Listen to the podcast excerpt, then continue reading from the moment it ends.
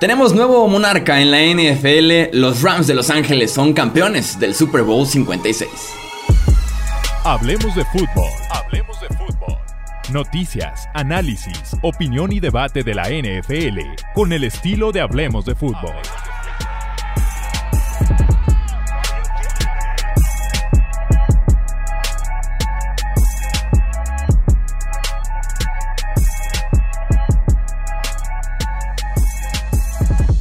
¿Qué tal amigos? ¿Cómo están? Bienvenidos a un episodio más del podcast de Hablemos de Fútbol. Yo soy Jesús Sánchez, un placer que nos acompañen en el cierre oficialmente de la temporada de NFL 2021. Victoria 23 a 20 de los Rams en contra de los Bengals en el Super Bowl 56 para darle a la franquicia su segundo título, el primero como Los Ángeles Rams.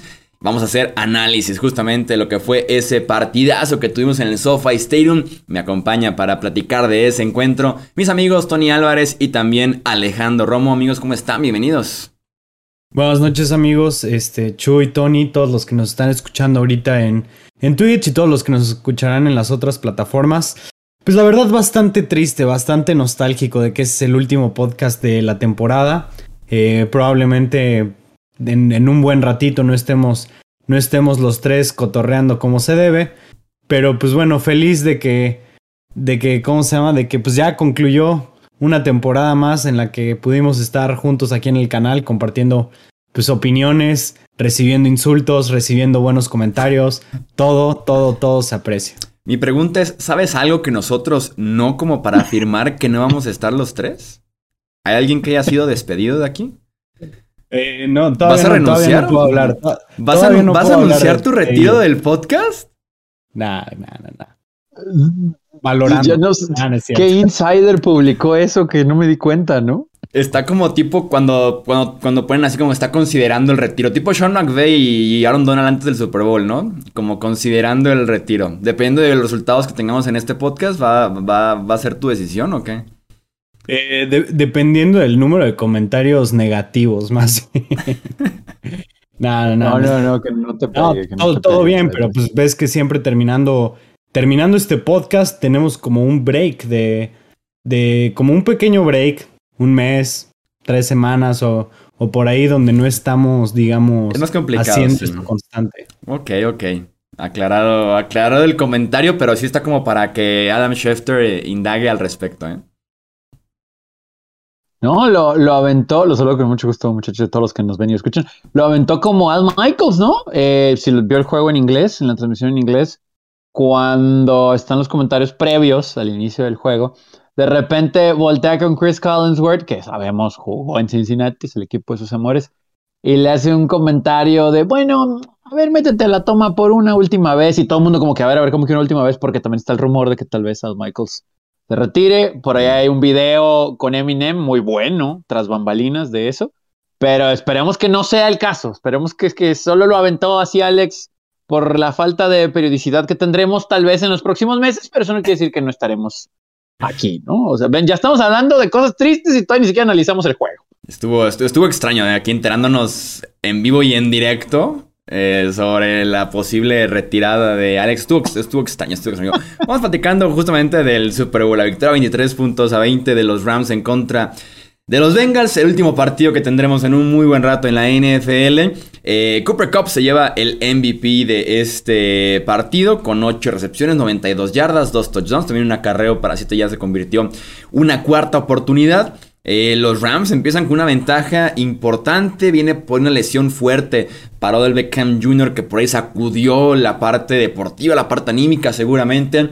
Toman la ventaja los Bengals arrancando el tercer cuarto. En la primera jugada tenían ya eh, touchdown de la segunda mitad después de un gran medio tiempo. Pero al final de cuentas, con la última serie ofensiva, touchdown de Matthew Stafford con Cooper Cup para tomar la ventaja definitiva y poder alzar el segundo Vince Lombardi en la historia de esta franquicia de los Rams. Eh, vámonos por partes, tenemos demasiado que analizar, no tanto por orden, simplemente para platicar de diferentes puntos. Y me gustaría empezar dándole su respectivo reconocimiento a Odell Beckham Jr. Por ahí lo mencionaba. Anotó el primer touchdown del partido, se lesiona y sacude el Super Bowl. En el momento en el que se lesiona los Rams tiene una ventaja eh, cómoda. Me parece que era de, de 10 puntos. Eh, La ofensiva estaba caminando, venía a hacer su touchdown, estuvo a punto de hacer otra buena recepción. Se estaba comiendo esa defensiva secundaria de los Bengals. Y sí me deja la impresión de que esta lesión de Odell Beckham Jr. Eh, cambia drásticamente el rumbo del partido, porque a partir de ahí la ofensiva de los Rams se apagó, vuelve a aparecer otra vez casi casi hasta la última serie ofensiva. Creo que con Odell Beckham Jr. este partido hubiera sido diferente en su transcurso por este 1-2 que están haciendo muy buen trabajo Cooper Cup y Odell Beckham Jr. junto a Matthew Stafford. Sí, totalmente, ¿no? E, evidente cómo de repente la ofensiva, yo no sé si se le cerró el libro de jugadas, al que por cierto será un nuevo head coach, ya hablaremos de eso en su momento, eh, Kevin O'Connell, o también podemos decir que la ejecución en las jugadas, la protección o falta de en ocasiones a Matthew Stafford, la presión que ocasionaron, como aquí lo platicamos, previo al Super Bowl, solamente cuatro jugadores que se vio, por cierto, desde el inicio del juego cómo iban a estar defendiendo los Bengals. Desde la primera jugada se supo exactamente cómo iban a estar defendiendo en este juego. Y evidente, ¿no? Que al momento de la lesión de, de OBJ, no, no se supo qué hacer. Y fue hasta el final donde tal cual dijeron todos, McVeigh, Stafford, O'Connell, ¿saben qué? Eh, pues al diablo todo lo demás, ¿no? Para Cooper Cup, que está en doble cobertura, no me importa, eh, todo va para Cooper Cup. Y bueno, ahí es como eventualmente logró llevarse el trofeo de jugador más valioso. Pero sí me sorprendió bastante, más allá de darle el crédito a, quiero decir, el front seven de los Bengals, pero honestamente voy a decir el front four, ¿no? Porque mucho, mucho respeto a esos cuatro down linemen que tienen. ¿Cómo es que contuvieron a esa línea? Cómo es que inclusive tuvieron que dejar a un corredor para protección los Rams y aún así la bolsa se colapsaba para Matthew Stafford que tampoco podía decidir bien. Y ahí voy a aventar un hombre que me decepcionó bastante en el Super Bowl. Tal vez estaba pensando en que iba a ser papá, pero yo esperaba mucho más de Jefferson. mucho más de Jefferson, sobre todo a raíz de la lesión de OBJ. Sí esperaba más y cuando Matthew Stafford lo llegó a buscar, algo que se vio también en los playoffs, fueron pocas las veces que lo encontró y voy a decir que mucho fue responsabilidad del receptor. No, no colaboró. Todos colaboraron, no jugó Tyler Higby, como aquí lo habías anticipado de Chuy hace unos días antes del juego. Y trató de repartir un poquito Matthew Stafford al principio, pero es evidente cómo se desarrolló el libro de jugadas a los Rams con la lesión de Beckham. Y yo criticaría, fíjate que en esa parte a Matthew Stafford y también un poquito la planeación de Sean McVay que vino con él el querer mantener la ofensiva como si Beckham ahí, ahí siguiera, ¿sabes? El querer repartir el balón cuando no estaba funcionando, o sea, tener a Darrell Henderson alineado como wide receiver constantemente, Skowronek que cada vez que le lanzan la bola a Skowronek cosas malas pasan, entre que no tiene buenas manos, el drop por ahí, la intercepción que provoca él mismo, la ruta que corre mal, o sea, siempre había algo malo con Skowronek y estaban intentando lanzar el balón a él, ¿no? Un tight end alineado como wide receiver. O el mismo Van Jefferson, que insisto, también, de acuerdo contigo, decepcionante. Eh, creo que faltó en ese sentido los Rams el decir, vamos con Cooper Cup a muerte, aunque también fue una labor simplificada para la defensiva de Cincinnati, el decir, nos están matando en zona entre Beckham y Cooper Cup, quitas a Beckham, vámonos a hombre a hombre, todo el tiempo un esquinero por encima y por adentro Logan Wilson, ¿no? Cubriendo a Cooper Cup con doble cobertura, sacarlo un poquito del partido y me dio gusto que en el momento más importante, ve con el mejor receptor este año en la NFL, de la mejor temporada tal vez en la historia para un receptor eh, en este deporte, y fórzale a como dé lugar los toques de balón. Una, un planteamiento, digamos, un poco predecible de, parte de, los Rams a la ofensiva, ¿no? Todo Cooper Cup, todo Odell Beckham. Estaba totalmente dividido entre esos dos. Y justamente el no involucrar a, Jefferson los puso en una, en una posición bastante difícil cuando, se, cuando salió lesionado OBJ. Entonces, eh, por ahí sí, un poco decepcionante ese, ese planteamiento.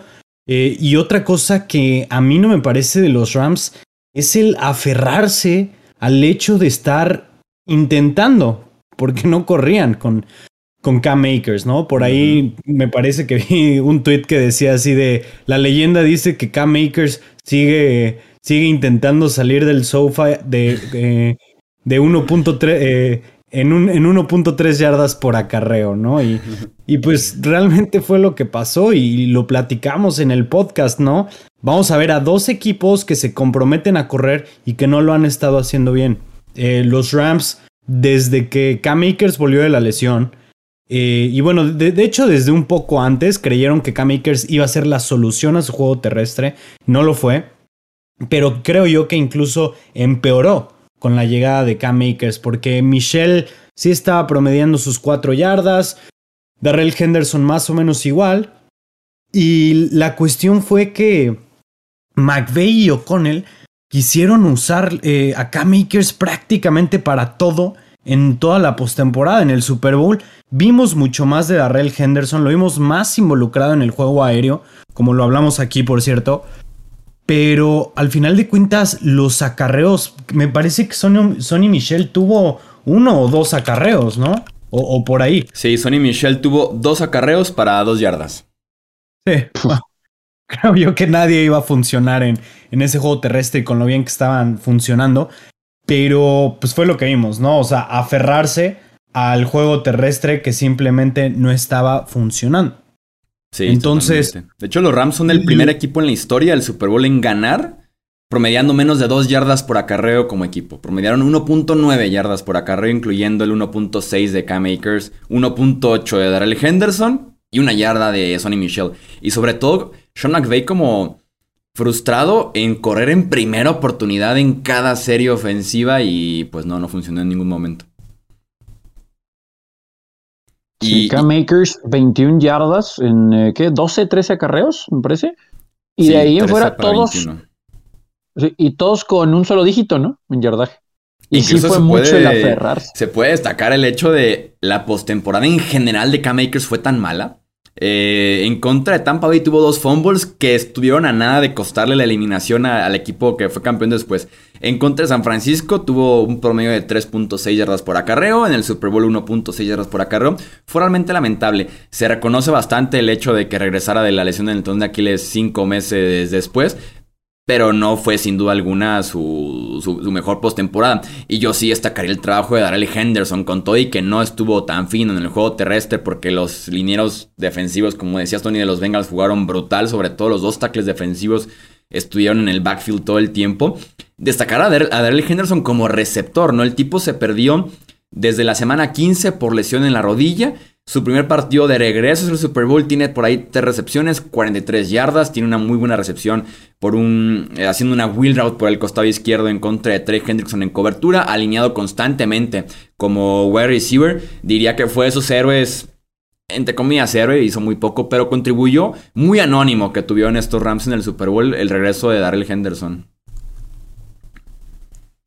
Lo buscó bastante Matthew Stafford, eh, como bien dices, dentro de la poca participación en general, pero porque lo mismo, ¿no? El libro se medio cerraba, entonces tenía que ir por otro lado ahí Matthew Stafford con gente del backfield cuando podía hacerlo. Hay unas cosas que sí, yo ahí y quisiera puntualizar un poquito y que no tocamos el tema como tal en la previa, pero que sí quedó un poquito evidenciado durante el encuentro, es como a veces Sean McVay toma decisiones cuestionables, ¿no? Ahorita lo mencionabas, Alex, con el aferrarse al, juego terrestre en momentos en los que es tan obvio que, híjole, el regresar a la línea de golpeo se consideraría como una victoria para la ofensiva de los Rams y que después, insisto, culpa O'Connell, culpa, culpa McVeigh, no, no había muchas variantes, ¿no? Y si sabías que iba a estar Cooper Cup cubierto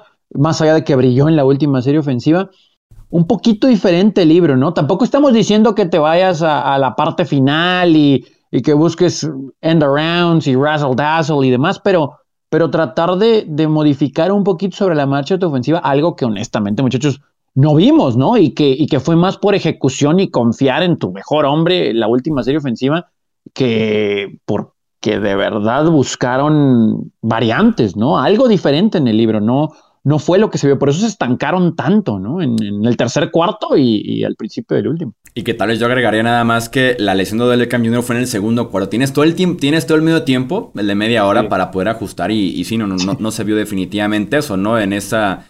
En la segunda parte arrancan con intercepción, después gol de campo y después tres despejes consecutivos en series de tres y fuera.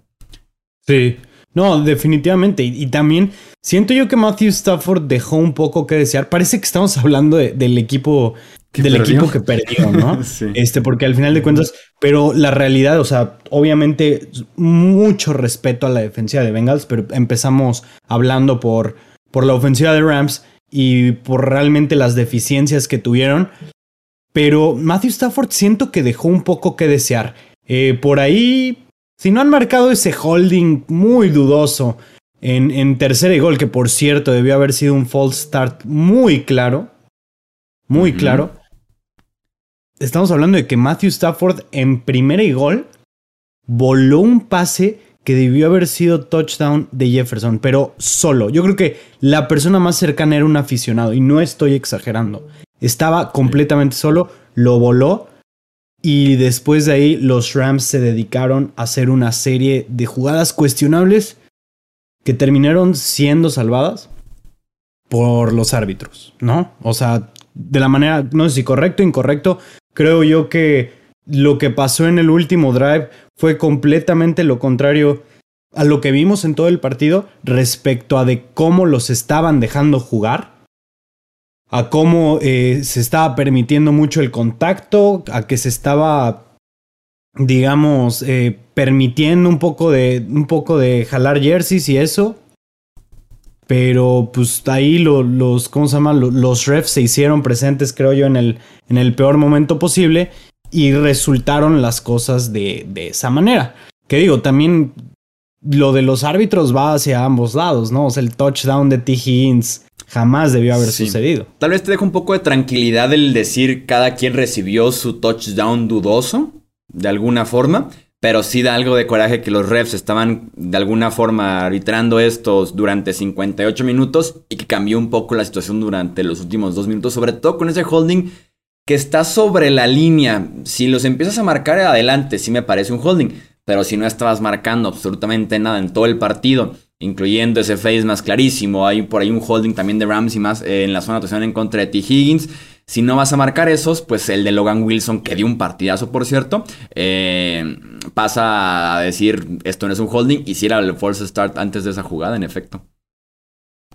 Pero no es un jugadón de Logan Wilson. O sea, a mí me parece una gran jugada. Estamos hablando de un linebacker en contra del mejor receptor de la liga hoy. Y honestamente a mí me pareció limpia, ¿eh? aunque los referees hubieran estado marcando todo en el juego. Yo la vi, yo la vi muy, muy limpia. La cobertura fue buena, no se le encima. El contacto me parece completamente legal. Después, como vete la mano. Para mí es un jugador de, Wilson. Y mi problema precisamente es ese, ¿no? Que creo, sin, suponiendo sin conceder, que quisieron compensar, ¿no? Que de verdad no vieron lo de Ramsey al inicio de la segunda mitad en el touchdown de Higgins. Quiero pensar que de verdad no lo vieron y que alguien les diga, oigan, este, pues en la primera que se pueda, y resulta que como no había existido una oportunidad para compensar, no estoy diciendo que está arreglado, ¿eh? tampoco estoy diciendo que, que, está arreglado, pero sí creo que, ok, pues es que, ¿sabes qué? Pues hubo un contacto, pues hay que marcarla. El asunto es la situación de juego, era tercera oportunidad eh, iba a ser complicado tal vez para los Rams porque la presión ahí estaba, más allá de que habían movido la bola en esa serie ofensiva y que sin duda alguna, ¿no? La sincronía entre Stafford y, Cup fue buena. Es curioso, es cierto, ¿eh? hasta ahorita me terminó de caer el 20, estamos hablando del equipo que quedó campeón y no hemos dicho muchas cosas buenas, pero, pero bueno, ahorita le va a tocar también seguramente a los Bengals. Y aún así, sí, sí es molesto, ¿no? Que pues que estemos hablando de jugadas en las que los árbitros terminen interviniendo y que van directamente, en este caso, a tener una oportunidad nueva a los Rams. Y sin duda, ¿no? El, el, shift, ¿no? Del momentum para los Bengals cuando anotan para darle la vuelta y después con, con, eh, con la intercepción, que no es culpa de Matthew Stafford, pero rapidísimo se pudo voltear el juego. Que eso nos lleva a hablar de la defensa de Rams. Ahorita vamos a comentar de Yo agregaría una de los refs, que de hecho la comentaste tú en el grupo que tenemos, Tony. Y hasta después me cayó el 20, como que ni ¿Ah, siquiera noté. Y después ya viendo la repetición dije, ah, caray, qué, qué, cosa tan interesante. El bombazo que tiene Joe Burrow de 46 yardas a llamar Chase, que hace la recepción del partido a una mano, cayéndose con Ramsey, tropezándolo y demás. Ramsey no toca a llamar Chase y los refs la ponen en la yarda 11. Y realmente sí. Chase está claro hasta la yarda 4.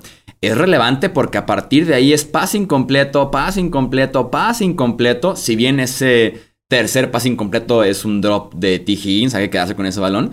Eh, termina en gol de campo. Y si los Bengals estaban batallando de por sí en zona roja toda la temporada, toda la postemporada, ni se diga, ese yarda 11, a diferencia de yarda 4, se siente muy diferente porque Joe Mixon sí estaba corriendo algo. Este, y esa posición del balón fue tan mala que también se puede criticar a Zach Taylor por no haberla retado. Sí, a mí sí me brincó en ese momento, lo, bien lo dices, lo platicábamos los tres en, en privado, en, en, nuestro chat de fuera de cámaras y micrófonos, y sí me llamó la atención porque al momento en que lo taclean, cuando viene la, repetición de televisión, eh, como bien dijo ahorita Alex, lo toca cuando va en el aire cayéndose Ramsey, pero la pelota todavía no está en posesión de Chase. Y ya cuando la tiene está como a dos yardas tirado Ramsey. Entonces, ¿qué tanto puede haber cambiado las llamadas, las jugadas que seleccionara Zach Taylor? Pues ya lo decías, ¿no? O sea, estamos hablando de primero y diez en la once a primero y gol en la cuatro. Entonces, por lo menos una vez hubieras corrido.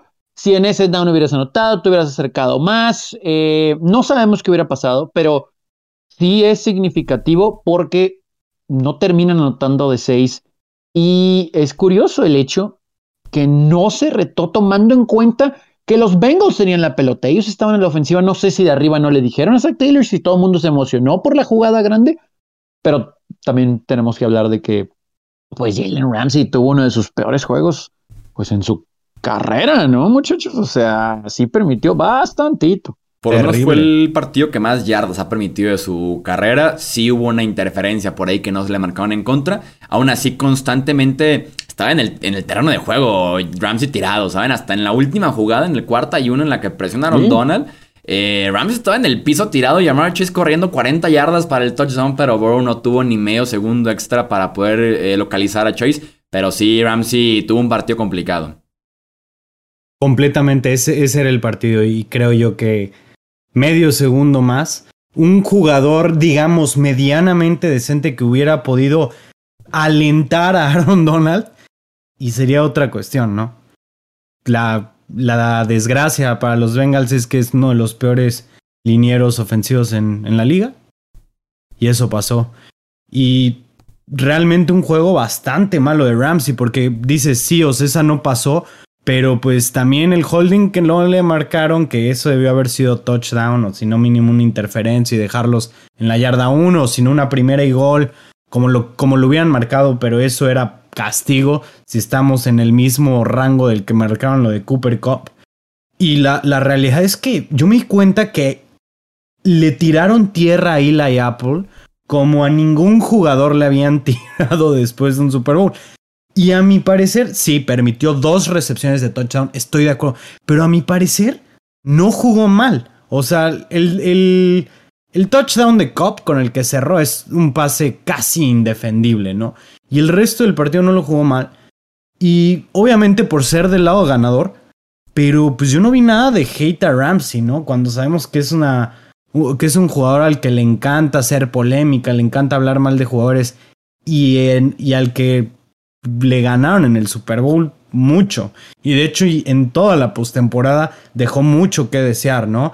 Contra los, contra los Niners, perdón. Eh, tira una intercepción que hubiera cerrado el juego o si no cerrado hubiera dadole mucho mejor posibilidad. Contra, contra los, ¿cómo se llama? Contra los Bucks permite un touchdown de 60 yardas que abre el partido al comeback, que bueno, después lo terminan, lo termina cerrando la ofensiva, pero hablamos de que tuvo una terrible postemporada para los niveles que él maneja o para ser el mejor cornerback del NFL. De hecho, PFF en el Super Bowl le una, calificación de 58.6, eh, como el defensivo 12 que tienen los Rams en este Super Bowl en calificación. Eh, y de hecho, sobre Ramsey, creo yo que lo que pudiera eh, provocar esta postemporada no tan buena fue que su rol cambió completamente. Jugó un tipo de rol de la semana 1 a la 18 más en el slot, como linebacker adicional, como tercer safety, cerca de la línea de golpeo para poder taclear, pero más bien jugando en el slot en cobertura. Y cuando pasan a playoffs, los Rams lo utilizan como el Ramsey de toda la vida, ¿no? Como uno utilizaría un cornerback número uno sobre el receptor principal. Y es donde vinieron un poquito de resultados eh, pues, negativos para, para Ramsey, incluyendo lo del Super Bowl. Inclusive se llegó a eh, dudar hasta cierto punto quién iba a estar con quién, ¿no? En cuanto a cobertura se refería por eso mismo, porque pedíamos a gritos el matchup que tuvimos, casi todo el juego, por no decir todo el juego de Chase en contra de, de Ramsey, pero nos quedaba un poquito la duda de, mm, pero sí lo van a utilizar así eh, defensivamente los Rams por cómo han estado jugando, etcétera. Yo sí, digo, a lo mejor extra de esas estadísticas que a nadie le importan, pero yo solamente vi un meme, un meme de Jalen Ramsey y ah, cómo le tiraron ahí a Apple, como ahorita lo decía Alex, en todos lados, en todo mundo, jugadores, eh, los medios, etcétera. Y la verdad es que sí, ok, perdieron, no jugó espectacular tal vez, ni la secundaria de, Cincinnati, pero Ramsey no tiene como alguien lo defienda, ¿no? Después de tanto que ha hablado en general y de que mucha gente, porque lo escuché en la transmisión, ya lo catalogan como futuro Salón de la Fama. Yo tengo mis dudas, a ver si no se convierte en un Darrell Rivas, ¿no? Que tuvo dos, tres años y es complicado decir que un cornerback puede ser Hall of Famer por tres años muy buenos. Pero bueno, eso es una conversación para otro episodio. Eh, híjole, sí me parece, ¿no? Que, que ahí la defensa de Rams fue la que dominó. Le tenemos que dar crédito a Matthew Stafford cuando tuvo que sacar el juego con Cooper Cup. Perfecto, si lo hacemos. Yo justamente También creo que no fue el Stafford. Sí, sí, sí. Yo, yo lo quiero defender. Siento que sí dio un buen partido. Pues un buen partido, con dos intercepciones. ¿no? Creo, creo que se puede defender el punto de las intercepciones diciendo que ninguna fue su culpa. Ah, híjole. La primera es un despeje con el brazo, que es un tercer y 14. Manda Van Jefferson al uno contra uno. Despejas con el brazo y arrancan en la 10 los Bengals después del castigo más estúpido que he visto en un Super Bowl. Que es la de celebrar viniendo desde sí, que es ridículo. Este. Y la segunda intercepción es. Sí, aparte sin uniforme. Este. Y la segunda intercepción es una ruta mal corrida por parte de Skoronek, que aparte la termina de manobrar para arriba y, es interceptada por Chido Viagusi. Creo que ninguna de las dos es, de Matthew Stafford las intercepciones, ¿eh? Y sí me parece que quedó un partido, tomando en cuenta que estaba sin Robert Woods, sin Tyler Higby, sin Odell Beckham Jr., jugando nada más con Cooper Cup, con un running back alineado de wide receiver, con Skoronek que no cuenta como wide receiver eh, Van Jefferson desaparecido, tu Titan 2 alineado Hopkins como wide receiver también, de vez en cuando Kendall Blanton. De un buen partido Matthew Stafford en contra de una defensiva también que se estaba fajando bastante bien. Y su, cuarto cuarto fue brutal en esa última serie ofensiva. Se me hizo un partido bueno de Matthew Stafford, pero hasta ahí. O sea, hasta cierto punto nada espectacular. Pero, por ejemplo, en esa intercepción de Van Jefferson, creo que es la. Porque fue después de la lesión de Beckham, ¿no? Según mis cuentas. Según eh, Entonces, yo la veo esa como, ¿sabes qué? Se nos lesionó de él. Si conseguimos este touchdown, nos vamos arriba por un buen y a lo mejor las cosas están un poquito más tranquilas porque le da la indicación a Jefferson que se vaya profundo, etcétera. Yo creo que ahí fue más como un síntoma de desesperación, pánico, porque apenas alcanzó a salir de la bolsa y evidentemente no tenía nadie en medio porque todo el mundo estaba cubierto. Entonces dijo, bueno, pues tengo uno a uno profundo, vamos a ver qué pasa. Y es tercer y 14. Pues, vamos a ver qué pasa. Y eso es en la 45. y bueno, con el pateador que tienes, pues no, 10 yardas no te hubieran garantizado nada, ¿no? Pero a lo mejor, no sé, como que no fue la mejor decisión. También creo que Van Jefferson no le ayudó, ¿eh? También, y creo que va un poquito ligado a lo que mencionaba hace rato de que me decepcionó, porque ni las manos, ¿eh? Nada, nada, está súper mal posicionado. Pero creo que fue un partido Matthew Staffordesco, ¿no? O sea, casi 300 yardas, tres touchdowns, dos intercepciones. O sea, muy Matthew Stafford, ¿no? Sí. O sea, sólido, con dudas, o sea, nada impresionante, pero sólido. Y, fíjense, fíjense, ahorita que estamos hablando de que, de que dicen que consideran a Ramsey para el Hall of Fame, ¿qué opinan ustedes de Matthew Stafford para el Hall of Fame? No roto rotundísimo. O sea, definitivamente no. Gracias. Digo, no sé por qué hablar de Matthew Stafford para el Hall of Fame cuando el tipo ni siquiera se ha retirado. Eh, le, le quedan años en una franquicia ganadora, al parecer, con un gran head coach. pero rotundamente no, o sea, definitivamente no. De acuerdo, muy difícil, o sea, muy difícil en este punto. No, imposible diría yo en este punto que fuera Hall of Famer si se retira. Igual y si tiene unos 3, 4 años muy, muy buenos con un Super Bowl más y por ahí un ofensivo del año o un MVP, tal vez podría, podría ser un caso. Pero al momento, digo, una el Pro Bowl no, no, no importa. No. Desde mi punto de vista, pero sí te dice algo, mínimo la popularidad, ¿no? Y pues obviamente los quarterbacks con más Pro Bowl son los populares y los populares, ¿por qué son? Por muchas veces por, por nivel, ¿no? Por lo, por lo, por lo buenos que pueden ser. Ojo, no, no digo que, que, sea algo, pero ninguna selección de All Pro, ni en primer equipo, ni en segundo equipo, creo yo que nunca ha tenido ni un voto de MVP ni de jugador ofensivo del año. Eh, ni no tendría por qué. Ah, y otra es que, o sea, sí, el, creo que ha sido uno de los más rápidos en llegar a 40 mil yardas, no sé si ya llegó por ahí a las 50 mil, pero la realidad es que hoy en día, eh, quarterback titular por varios años, o sea, cada vez se va a hacer más rápido eso, ¿no? O sea, igual y llegamos a un punto como de equilibrio eh, de más menos juegos, pero por ejemplo, Andrew Locke, no sé, fue el primero en llegar a, 10.000 yardas, por decirte algo, ¿no? Números. Luego sale Mahomes y salen otros y hacen lo mismo o mejor o más rápido. Luego sale Herbert y lo hace más rápido. Y es cuestión de que la liga se ha vuelto mucho más pasadora y Stafford se ha beneficiado precisamente de eso para tener un argumento de, que haya gente que, que es Hall of Famer. Me cae muy bien. Creo yo que es un jugador muy difícil odiarlo eh, es una gran, gran persona él y su esposa. Pero al momento yo diría que, que no hay motivos por el cual decir que él es un Hall of Famer. Sí, a mí me brinca mucho esa conversación, insisto, yo creo que también lo platicaremos a fondo en otro podcast, pero en la transmisión lo escuché varias veces, eh, este equipo de Rams con muchos Hall of Famers, y cuando hacían referencia a eso, Ramsey en, en cámara, Stafford en cámara, sí también, entonces dices tú, espérate, o sea, ¿son dos seguros?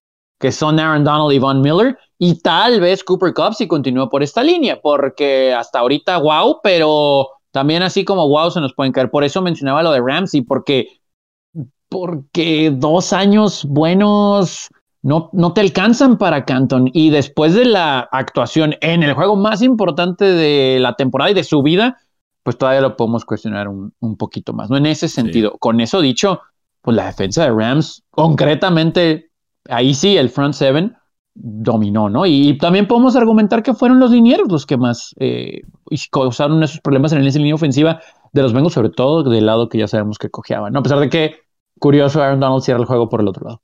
Sí, vamos platicando justamente de, ese enfrentamiento, ¿no? De la defensiva de Rams, de cómo jugó la ofensiva de los Bengals. Eh, tienen siete capturas en total, son cinco en el tercer cuarto, que es relevante porque coincide exacto con el tiempo en el que Los Ángeles no estaba haciendo nada a la ofensiva. Y los Bengals sí hacen el bombazo para arrancar. De, hecho, es el primer touchdown que se anota en la primera jugada ofensiva del segundo medio, ese bombazo que tienen con T. Higgins de 75 yardas. Después en la primera jugada es la intercepción de Matthew Stafford, consiguen gol de campo, toman la ventaja en ese momento los Bengals y es donde aparece la defensiva de Los Ángeles para cuando su ofensiva viene de la intercepción después de un gol de campo y tres, tres y fuera consecutivos, mantener el partido cerrado mientras se dan cuenta que tiene a Cooper Cup en el roster. Eh, la, defensiva es mantener ese Super Bowl cerrado para darle la oportunidad a la ofensiva en esa última serie. Y en efecto fue un dominio, como era creo de esperarse, una de las mejores líneas defensivas de toda la NFL, de todo el deporte, contra la peor línea ofensiva que había este año en la liga, ¿no? Contra el quarterback más capturado. Fueron 70 capturas en total para Joe Burrow en temporada regular, playoffs y Super Bowl. También arrasó con un récord por ahí de más capturas en unos playoffs, 19. El más cercano era de 12, o sea, hay una diferencia notable, hay un Super Bowl completo eh, de diferencia. Y para cerrar con mi comentario y que ustedes también me den su opinión sobre esto, les voy a leer las calificaciones que les dio PFF a los linieros ofensivos de los Bengals en pass block, solamente bloqueando para proteger al quarterback. Del 1 al 100, Jonah Williams, tackle izquierdo, 41.4. Eh, Quinton Spain, guardia izquierdo, 20.3. el centro Trey Hopkins, 50.9. Eh, Hakim Adeniji, el guarda derecho principal, 26 de calificación. Y la que es increíble, Isaiah Prince, el tackle derecho, 2.4 del 0 al 100. 2.4 de calificación en pass block. No, hombre, eso sí está brutal, ¿no? O sea, te habla de lo que dijimos, el peor, el peor liniero ofensivo de la liga probablemente, la peor actuación muy probablemente que haya registrado Pro Football Focus de un liniero y es increíble. Fue lo que platicábamos, fue lo que decíamos el año pasado, lo vimos con Mahomes. Todos decíamos, ay no, pero pues es Mahomes, él va a poder. Y al final de cuentas no pudo. Esta, esta, vez la historia fue un poquito distinta. Eh, sí diseñaron el juego más rápido en ciertas ocasiones, pero al final de cuentas la línea defensiva dominó por completo. Siete sacks y en el momento más importante del partido le quitaron absolutamente todo el tiempo a Joe Burrow. Lo hicieron deshacerse del balón de una manera muy rápida y así ganaron el Super Bowl. Yo pensé que el que lo iba a cerrar Von Miller, porque tiene, bueno, ha tenido mucha historia de ser un jugador extremadamente clutch en, en este tipo de, momentos. Precisamente ya fue MVP de un Super Bowl y siempre la mayor cantidad que tiene de sacks en cada temporada es en el cuarto cuarto, muchas veces con el juego en la línea. Yo pensé que por ahí, pero al final de cuentas, lo que hizo Aaron Donald, como enseñó y dijo el anillo, ese cuate para que vean es, creo yo, el único jugador de los Rams, bueno, bueno, el único jugador de los Rams que podemos decir que ese cuate merecería ser first ballot si se retirara hoy en día. Aaron Donald es el mejor jugador defensivo que a mí me ha tocado ver. Sí, pues, estoy de acuerdo. Jugadorazo. De la generación nuestra es lo mejor. Probablemente de la historia. Ya entramos a Lawrence Taylor, Reggie White, pero de nuestra generación sin duda alguna lo es. Pero está, o sea, está, ah, en, la conversación, con ellos. Sí, sí, sí, está en la conversación. Yo tal vez agregaría, como el, lo, comentario del Hall of Fame, a Von Miller como first ballot. Fuera de eso, sí, adelante. Exactamente. Tal vez, sí, tienes, tienes razón. Tienes razón. Los dos se coinciden y aparte lo vimos en la final de conferencia, lo vimos en el Super Bowl que en la segunda parte, cuando se requiere que estos Rams aguanten y después cierren el partido, se separan los niños de los hombres en el tercer y cuarto cuarto de los partidos, en playoffs, en enero, en febrero, y ahí tenemos a los dos, a Von Miller y Aaron Donald, que también dieron un gran partido, Robinson, Gaines y Floyd en esa línea defensiva. Y con, con todo el respeto para los Bengals, me parece que tanto decíamos, bueno, yo mencionaba que se le había cerrado el libro y el ingenio a McVeigh, a O'Connell, de esta ofensiva de los Rams después de la lesión de Beckham. Me parece que acá fue diferente. Ahí sí, como mencionan, los Rams dijeron, a ver, necesitamos detenerlos porque necesitamos una serie ofensiva y los vamos a detener. Y de verdad sí fue un dominio total. Con eso dicho, me parece que Zach Taylor se equivoca y no sé a qué grado Joe Burrow en eh, las últimas dos jugadas. Puedo entender el correr la pelota hasta cierto punto porque era corto de Era tercera y dos. Era desde segunda y uno, después tercera y una y después cuarta y una. O sea, la primera y diez consiguió nueve yardas Tyler Boyd. puedo entender el correr porque, ok, somos tercos y porque Joe Mixon. Y, ok, una yarda, ¿no? Pero después de, de correr en segunda Corrieron, ah, ya se me borró el tape. Sí, no, me parece que corrieron en segunda. No, en, segunda y una, Burrow intenta un pase largo con Jamar Chase que cae en la fila 20. Pero del lado izquierdo son tres rutas cortas en las que los tres hay no, en la que los tres están abiertos. Tyler Boyd y Higgins. Los que corren las rutas por la parte izquierda están abiertos para conseguir el primero y diez. Y algo pasa con Joe Burrow que más bien intenta el pase con Jamar Chase que se detiene y por eso el pase termina en la banca. Eso pasa en segunda y una. Tercera y una. La corrida del, del. ¿Cómo se llama? Eh, ¿Cómo se llama el corredor de third down? Samaji Pirine. Samaji Pirine. Tienes a un corredor que mide 6-1, que ha estado corriendo bien el balón, a pesar de la terrible línea que tienes en Joe Mixon. Uno de los mejores running backs esta temporada. Y no lo meten ni en tercera ni en cuarta oportunidad. No entiendo por qué. Y que estaba corriendo bien en ese momento del partido. O sea, estaba consiguiendo sus, yardajes en, en, grupo, pero consiguiendo las yardas. Sí, pusiste tu temporada en las manos de Samaji Piran en tercera, en tercera y uno.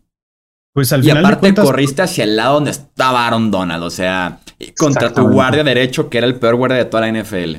Es como y, dices, y sin Joe Mixon, Mixon promedió set- eh, digo, perdón, 72. imagínate. Tuvo 72 yardas en 15 acarreos, 4.8. O sea, contra esta línea defensiva, con esa línea ofensiva, te habla de que estaba encendido Mixon. La realidad. O sea, que estaba jugando muy bien. O sea, no, no un performance destacado, pero sí un cuate al que le hubieras podido dar o en tercera o en cuarta. Mínimo el estar en el campo. Mínimo apoyar en el, ¿cómo se llama? En la última jugada, que esa es otra cosa que no entiendo. ¿Cómo es posible que salen con un empty trail? Que, que si saben lo malo que es la, la, su línea ofensiva, ¿cómo no metieron o a Joe, a Joe Mixon a bloquear? A un golpecito, quedarse ahí. Le ha dado medio segundo más a este Joe Burrow y probablemente estaríamos hablando de que los Bengals eh, serían campeones del Super Bowl. Probablemente hubiera encontrado a llamar Chase. Pero no me explico cómo juegan a eso, a sacar a su mejor jugador, eh, a su mejor corredor, perdón, por, por meter al third down running back. Por ahí leí decían, Zach Taylor es en Madden eh, el, el vato que le pone, que pone a Perrin de third round running back en el depth chart y simplemente no sabe cómo ajustar para que, para que vuelva a entrar su, su corredor titular en esos downs, ¿no? Y así fue exactamente como se sintió un par de decisiones terribles en tercera y en cuarta oportunidad. Y aparte no sé qué tanto tuvo que ver la lesión de la, de la rodilla derecha de Joe Burrow, pero yo no, yo no soy fan de correr en formación shotgun. Eh, corto yardaje. Hay que dar algo de vuelo al corredor. No sé qué tanto no podía estar debajo del centro Burrow, que por ahí se, se pensó, incluso la personal también fuera de, alcance por eso mismo. Pero creo que sí es muy claro. El tercera y una no tienes por qué correr por ahí, con esa jugada, con Samaji Pirin. Y en cuarta y una estoy muy de acuerdo contigo. Faltó protección adicional. O sea, sabías que ibas a lanzar la bola. Sabías que era muy real el hecho de que la disrupción viniera por parte de la línea defensiva. Que tu temporada estaba aquí. Deja cinco o hasta seis hombres. Max protection y que tus wide receivers tan talentosos te consigan separación en contra de una defensiva cargada en la parte de atrás. Si no fue un poquito de precipitación de Zach Taylor y me parece que hasta Joe Burrow, o sea, evidentemente si así estaba diseñado con un conteo rápido, porque fue un conteo rápido, pero yo sí pensé, uno, que iba a haber algún movimiento en la línea, o sea, algún shift, algo que el inicio de la formación era para ver precisamente quién iba a cubrir a quién, aunque evidentemente creo tenía ya su idea de a dónde ir, me parece que iba a ir con Jamar Chase, pero pues nunca tuvo la oportunidad de buscarlo. Y dos, eh, al momento de sacar el snap tan rápido, me parece también que ahí Zach Taylor tuvo que haber leído un poquito mejor. Creo que no esperaban que los detuvieran en tercera y corto, corriendo la pelota. Y si se fijan, al momento en el que termina la jugada, se apuran, pero, o sea, parecía una especie de hurry up que entiendo que quedaba poco tiempo, pero todavía les quedaban tiempos fuera. Y por la posición en el campo, peor de los casos con el pateador que tienes, pues podías buscar un gol de cámara. Pero a lo que voy con esto es que siento que fue tanto el apuro, tanta la precipitación por sacar la cuarta oportunidad, la cuarta oportunidad, que no todos los jugadores, evidentemente, principal, la línea ofensiva, estaba con su asignación, ¿no? estaba con su hombre y al momento del snap, Aaron Donald, o sea, ni lo, ni lo ven, ni lo huelen, Sí. sale disparado. Y, y digo, ahí están esas imágenes donde Jamar Chase pues, ya le había ganado el por ocho a Jalen Ramsey, pero sí creo que mucho Zach Taylor, no sé qué tanto Joe Burrow en cuanto al momento de sacar, no sé si, si así era tal cual el conteo rápido o si Burrow dijo, ok, los quiero agarrar desprevenidos, algo, porque se me hizo todo mm, de verdad muy precipitado, desde el momento en el que combina la tercera oportunidad hasta la forma en que se reagrupan y luego sacar la otra jugada. Sí, porque después de la tercera queman un tiempo fuera y lo que me sorprende es que Zach Taylor no pidiera una revisión, no pidiera las cadenas, algo así por decirlo, porque Piorn se quedó realmente cerca de, de la marca, aunque sea virtual. Y quema su tiempo fuera y en efecto se alinean y automáticamente sale la jugada. Eh, hizo falta un poquito de ayuda, ¿no? Se, ve, se veía venir en, en ese, en ese aspecto. Sin pases pantalla, lo cual se me explota la cabeza que así anotaste en contra de Kansas City. Tienes una línea ofensiva bien agresiva enfrente, tu línea ofensiva las está dando por completo. Un pase pantalla para ayudarlos de vez en cuando estaría ideal. Cero pases pantalla. Creo que dio un buen partido Zach Taylor hasta que llegó el cuarto cuarto donde se empezaron a anular un poquito más eh, las cosas y la ejecución no fue perfecta, además de que la defensiva de los Rams se mandó un partidazo en todos los sentidos en el frente. Destacaría también el, al linebacker eh, Ernest Jones, que no jugó de la semana 16 en adelante, apareció un tiempo nada más en la final de conferencia. En el Super Bowl juega en lugar de Troy Reard, optan por él como linebacker principal. Tiene una captura, un pase defendido, Tres golpes. De hecho, en la cuarta oportunidad que se juegan al principio del partido, Ernest Jones defiende ese pase. Eh, tres golpes al coreback, siete tacleos en total. De un, de un partidazo Ernest Jones.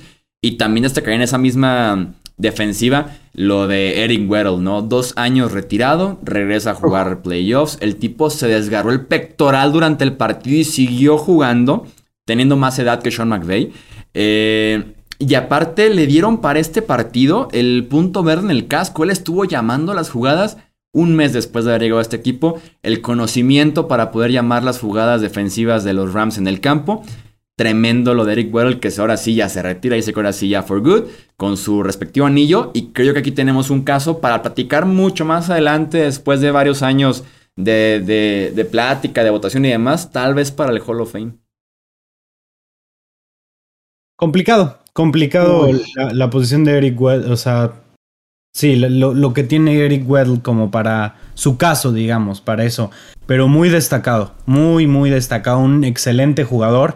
Y por ahí también se me fue el nombre del linebacker de los Bengals, al que justamente le marcaron la interferencia. Logan Wilson. Eh, Logan Wilson, qué partidazo se mandó, ¿eh? Qué partidazo. Y la realidad es que estaba cubriendo de una manera muy, muy buena. El ataque terrestre lo frenó muy bien. Un verdadero partidazo de Logan Wilson, de DJ Reader, de BJ Hill. Fue un partido de muy buenas defensas, la realidad, ¿no? Eh, que se hablaba mucho más de las ofensivas, de, de, Joe Burrow, de Matthew Stafford, de los jugadores que tenían. Pero realmente el partido, en el partido lucieron más las defensas, ¿no? Y creo yo que fue un muy buen Super Bowl.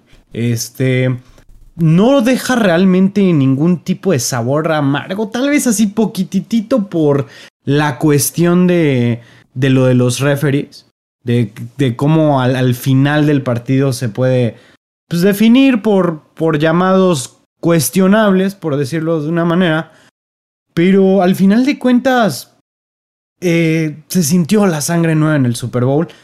Y por eso la verdad los fans del NFL deben de estar muy contentos. Creo yo que los Rams son un equipo que, que no, no son odiables, mucho menos los Bengals. Son equipos que, que, se sienten bien, que se siente frescura en la NFL. Este, que ahorita que ya estamos cerrando, pues ahora sí que con, con el retiro de Rodlisberger y con el retiro de Brady, estamos cerrando una etapa que creo yo que yo me imagino que la mayor audiencia del podcast se puede este, relacionar con esto que es cerrar, digamos, lo que nos movió a muchos a empezar a ver la NFL, ¿no? Eh, obviamente debemos de tener audiencia más grande, que lo vean desde hace muchos años, pero creo yo que en México el boom empieza con esta, con estas esta camada de quarterbacks que, que vimos, este, que vimos por muchos años, y ahora sí ya con Super Bowl nuevo, este, bueno, o sea, con, con un ganador nuevo del Super Bowl, este, digamos, o sea, no de que sea su primer Super Bowl, sino de un equipo fresco, campeón que tenía 22 años sin serlo, todos los retiros. Creo yo que oficialmente estamos entrando en, un, en toda una nueva etapa del NFL. El primer Super Bowl de Rams en Los Ángeles, ¿no? Eso sí, que sí que es significativo, creo, para la ciudad, el mercado, la liga el proyecto de Cronky, el haber aventado toda la carne al asador. Entonces tenemos que dar palomita, por eso no sabemos cuántos años más nos va a durar Matthew Stafford, porque pues no es niño, ¿no? No es ningún jovencito. Eh, veamos qué tanto puede aguantar también este equipo de Rams, junto que ya había sido armado para ganar el Super Bowl, que llegó a un Super Bowl hace algunos años y no se le dio. Y del otro lado, y con un coach joven, de lo mejor que hay en la liga, que tiene detallitos por mejorar, pero es de lo mejor que hay en la liga, sin duda alguna. Y del otro lado, eh, lo platicábamos aquí nosotros, cómo yo lo veía al equipo de Ohio que tenía todo, al menos en papel, para brillar, hablando de los Browns, y que muchos años el hype de los Browns y tal jugador y tal jugador, y resulta que en una temporada el otro equipo de Ohio, el otro patito feo de la liga, de repente, pues es un serio candidato y lo será seguramente año con año, ¿no? Cuando vemos ya eh, en las apuestas, pues Bengals está en lo más alto con Rams, ¿no? Y, digo, evidentemente por haber llegado al Super Bowl, pero porque tienen mucho talento joven que se espera pueda estar junto por mucho, mucho más tiempo. Antes de entrar al aire, Alex eh, me platicaba sobre la situación del salary cap de Bengals, que será tema para un episodio sin duda alguna en la off-season, de cómo este equipo de Bengals pues simplemente se va a poner mucho mejor y va a ser más talentoso. Entonces sí agradecemos, ¿no? Que tal vez este cambio generacional culmina con la ida de Brady de Roethlisberger y veremos cuánto más nos puede aguantar Aaron Rodgers. Eh, pues evidentemente, y con tener a gente ahí todavía como Russell Wilson, etcétera, pues, pues parece que la liga está en buenas manos, ¿no? Está, está en muy, muy buenas manos y, y seguramente veremos, veremos más Super Bowls así. No fue el mejor jugado, no fue el más espectacular, pero fue un muy buen Super Bowl que sin duda alguna vamos a recordar por mucho tiempo.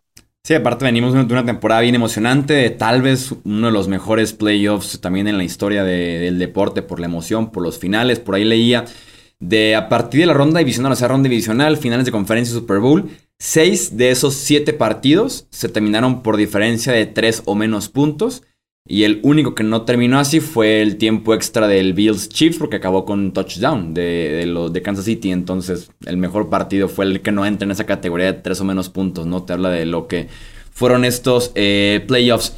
Vámonos entonces, eh, terminada aquí la temporada. Busqué rápidamente nada más el currículum de Eric Weddle. Se los voy a leer y ustedes díganme sin pensar en Weddle si esto es Hall of Fame o no.